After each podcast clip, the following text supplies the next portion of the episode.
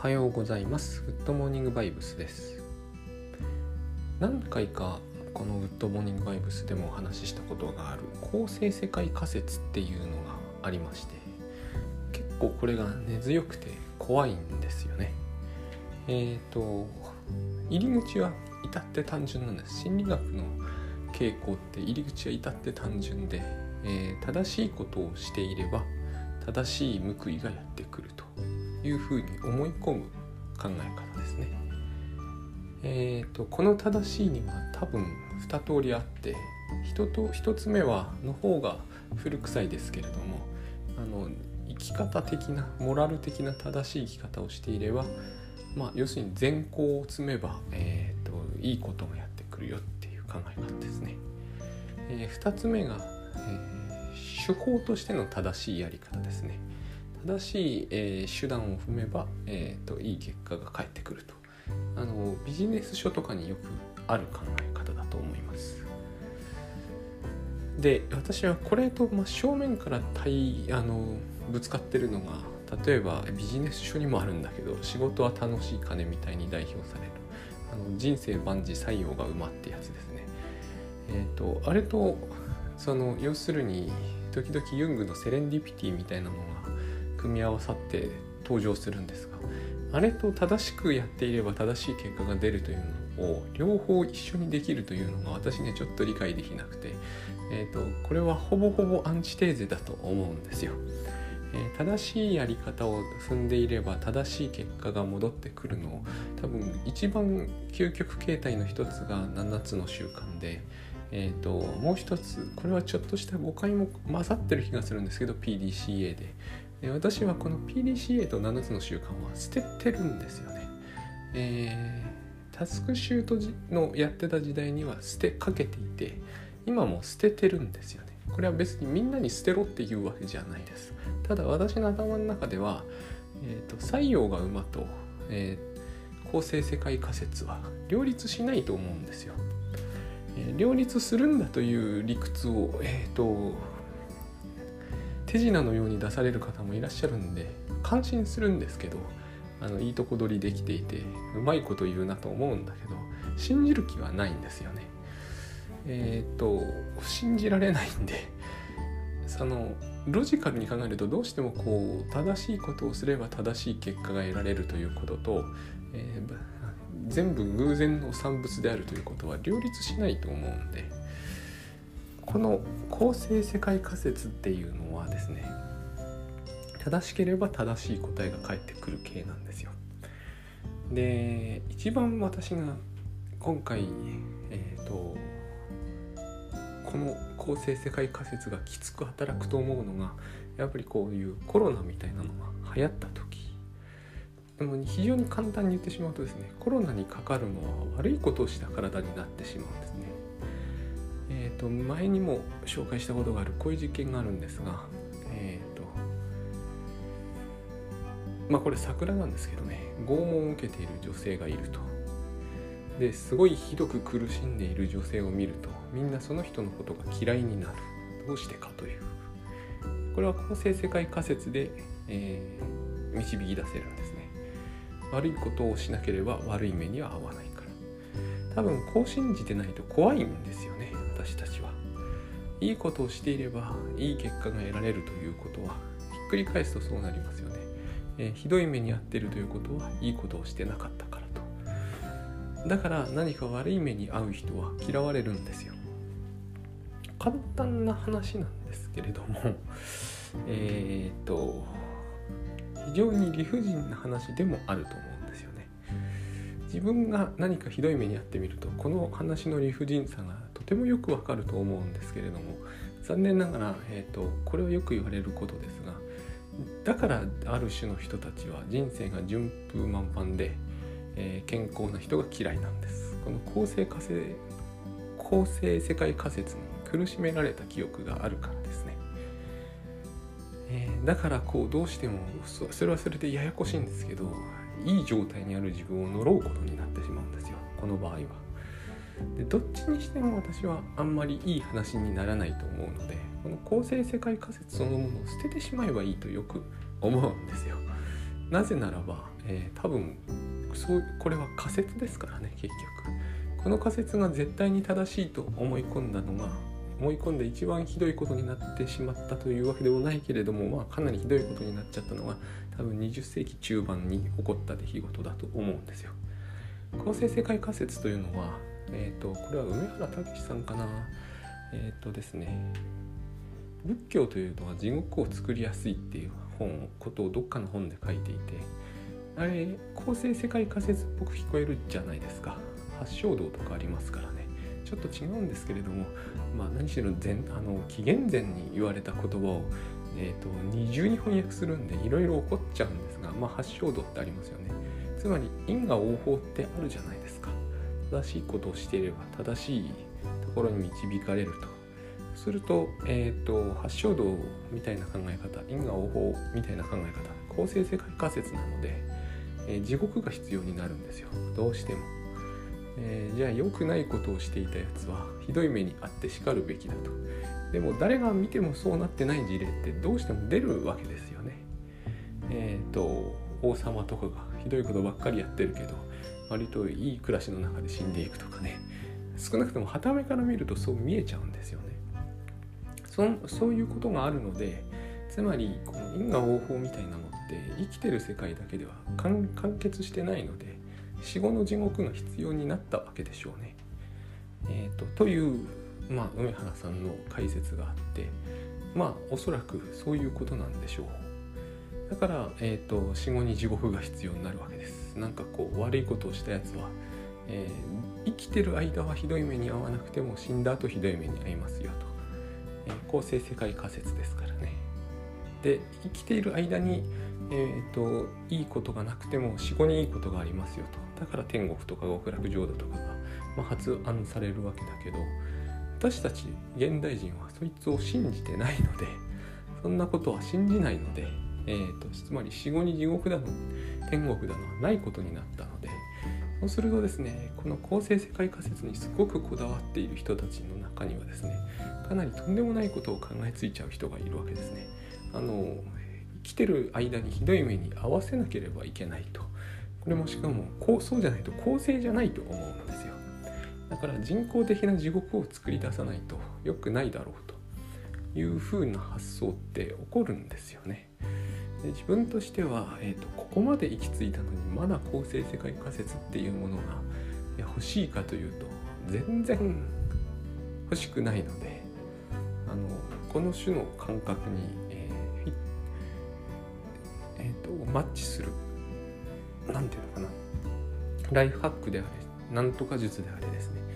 あの基本警戒モードになるわけですよ。あの要するに構成世界仮説らしきものは基本排除したい。自分としてはね、え、これをタスクシュートなりに取り入れるのは真っ平なんですね。だから、え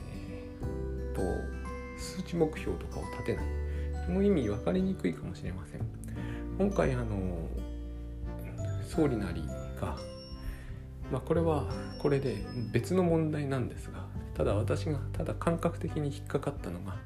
えー、数値目標を立てず立てないという会場目標みたいなの立ててないということで非難されてで知事とかが、えーと、独自に作ったと。それが良かったという話になっていてまあ良かったのかもしれないんですよ。ただ数値目標というものは私は個人的には用意しないんです。私の、えーと、親しくしている人が、えーと、人々が人々ですね。かなりの数いらっしゃるんであの数値目標を立てて、えー、例えばタスクシュートなり習慣術なりで繰り返し繰り返しその数値目標に向かって毎日努力をするというのは別段いいと思うんですよ。そこを非難する言われはないですよね。ただ、えー、数値目標を立てるということは僕の感覚では構成世界仮説にいきなり近づく感じがするんです。正しいことを毎日繰り返ししていれば正しい報いがやってくる。あの筋トレとかよくそうじゃないですか。私筋トレしないんですよだから。だからしないっていうのはちょっと言い過ぎなんですけど基本的に好きになれないつまりですねあの良くなるっていう考え方の裏にはしなければ悪くなるっていう考え方をどうしても持つじゃないですかでそんなことはわからないと思うんですね一つにはね。わからないから構成世界仮説は成立しないんですよ。やっぱり大規模にやってみて組織的にやってみて、えー、人工地獄まで作ってみても良くならなかったと思うんですよね結局。あのそういうことをすること自体どうなのっていうのを言うのは当然あるにしても一旦置いといてですね、えーと、じゃあドイツ人があの大戦前のですよドイツの世界でこう良いとされる人たちだけを、えー、市民とみなしてすごくこう純潔度を高めた。血だけじゃないと思うんですけどね。お金も絶対絡んでたと思うんですけど。あれ良かったのかというその世界だけをとってもですね。甚だどうかと思うんですよ。そういうことってでも私たちは結構頻繁にそれに近いことは起こると思うんですよ。あの一時ですが今はどうなってるのか知りませんけれども壁を作ったじゃないですかアメリカでもですね。やると思うんですよね。私たちはその公正世界仮説に基づいて要するに不公正が許せないわけだから。でところがこの公正な世界だからその後にできる世界はとてもいい世界でないといけないと思うんですよね。まあその悪人は抽出して地獄に追いやるんだからよっぽどその残ったところは良くなるはずなんだけどならない気がするんですよね。あれは問題だと思うんですよ。そこまでするんだから。で、えー、だから私はその数値目標というものを持っちゃうとその数値目標を達成した後が良い自分の筋肉なりもそうですが全部良いになるわけですよ。でそれ以前のはどうしたってそれ以後が良いなんだから良くないになるわけじゃないですか僕はそこがダメなんですよね。あの耐え難いものを感じるんです。まあ、毎日毎日悪い自分というところの悪い自分という認識になんなければいけない。結局この数値にするために頑張ろうって話はその数値にするまでは良くないよっていうことを陰にも陽にも言うことになるのでその公正世界仮説っぽさがありますよね。努力をすると良くなると。最近この言葉もこれはもうほとんどみんな普通に使うようになって驚くんですが気が緩むとって言うじゃないですか。あのまるでこう何て言うのかな。良い世界を作り上げることができてでその努力をみんながしないと,、えーと、途端にダメになるからこの発想を取っておきながらですね、えーと、例えば他県ナンバーの車を壊すのはとても良くないとかいうのすごい難しいことを言うと思うんですよね。えーと、みんなそうだったと思うんですよ。よく子供の頃こういうことはあったと思うんですけど、えー、とクラスがバスケットボールなりドッジボールなりで負けるとですねクラス対抗でやったゲームとかで負けるとですね先生怒るんですよね。で問題なのは技術的なことじゃないと,、えーと、みんなが本気を出せば勝てたんだと。おかしいと僕は思うんですよね。隣のクラスではどう言ってんだろうと, えーと、結局どっちかやれば負けるわけだから、えー、全ては本あの何て言うんだろう。正しくやった側が勝ったことになるんだろうかと。で子供の目にも明らかなわけじゃないですか。あの真剣にやってるかどうかの勝負というよりは特にこう小学生なのでやたらうまいやつが、えー、どっちのクラスに何人いるかで大体勝負って決まってるわけですよね。やたらうまいやつ同士の戦いであってあのサッカーとかドッジボールに関して僕なんかがですねあの何をどうやったからといって勝敗の奇数には何の関係もないわけですよね。でもまあ先生としてはそういうわけにいかないから全員があの100%の努力を払えばこれはこれで本当かもしれないんですけど多分おしなべてみるとですね本気の努力度というのは多分隣のクラスとこっちのクラスとどっちも77%ずつぐらいだと思うんですよね。1%低い方が勝ってたりする可能性は十分ありますよね。公正世界仮説しないところにしょっちゅう顔を出していて、えーと、至って感じが悪いなと思っていたので、偶然という要素ってかなり大事だと自分は思うんですね。今回のこの騒動に関してもですね、えーと、収束しているとみなされている東アジアの地域がいくつかあるけどあれみんな理由を言うんですよね。あれ不思議だと思うんですよ。えーと、IT が進んでいたからとかなんとかかんとかいろいろ言うんですけれどもあのそうなのかもしれませんがそうじゃなきゃいけないとは思わないと私だったら思わない。で、えー、結局今のその状況って一旦数的に収束しても決定的な治療薬がないままなので現段階でも。えっ、ー、と〇〇だから収束しましたと。確定的なことは言える状況にはないと思うんですよねまたどこかにあって増えるという可能性がないわけでは常にないしだからみんなそのことを恐れてるんですけれどもつまりなんで収束したりしなかったりするのかあるいは広がったりするのか皆さんちょっと以前イタリアでは何でああなったんだって言ってたけどなんでと問うのは無駄なんじゃないかと思わなくもないんですよね。えーと、これだけ複雑回帰な要素によって広がっていくものって、えー、分かんないというのは正解なんじゃないかと思うんですよ。これは別にグッドバイブスだからとかじゃなくてですね分かんないというのではまるでいけないみたいな感じになっていてでも多分分かんないということしかないような気がするんですよね。これを分かんないにしないとすぐ構成世界仮説にむしろ行っちゃう気がするんですよ。え、本当のところかなり専門的には分かりにくいことばっかりの集まりなのでそういうことは普通の人には理解できないからそうじゃなくて、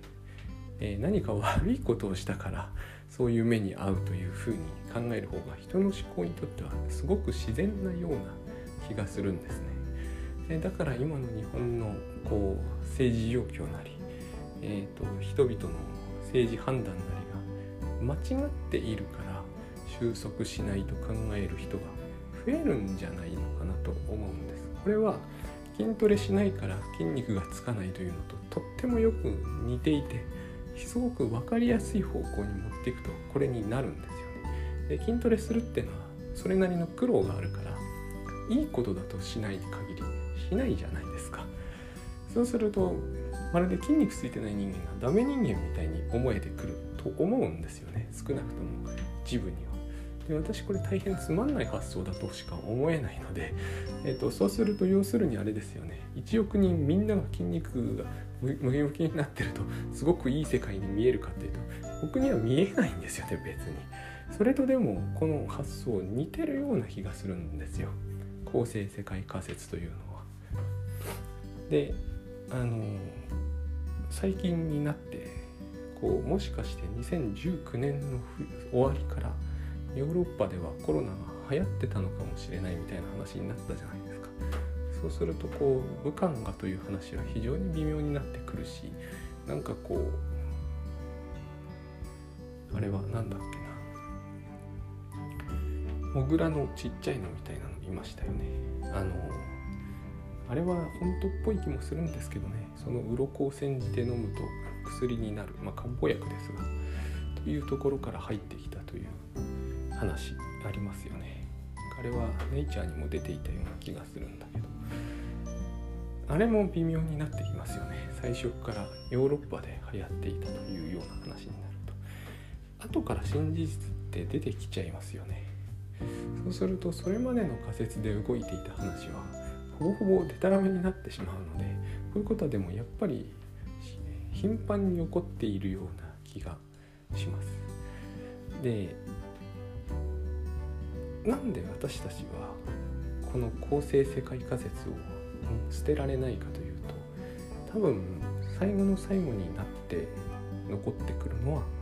先が読めないと怖いからだということなんだと思うんですよ。結局なぜ流行ったのかどうして収束しないのかが説明できる方が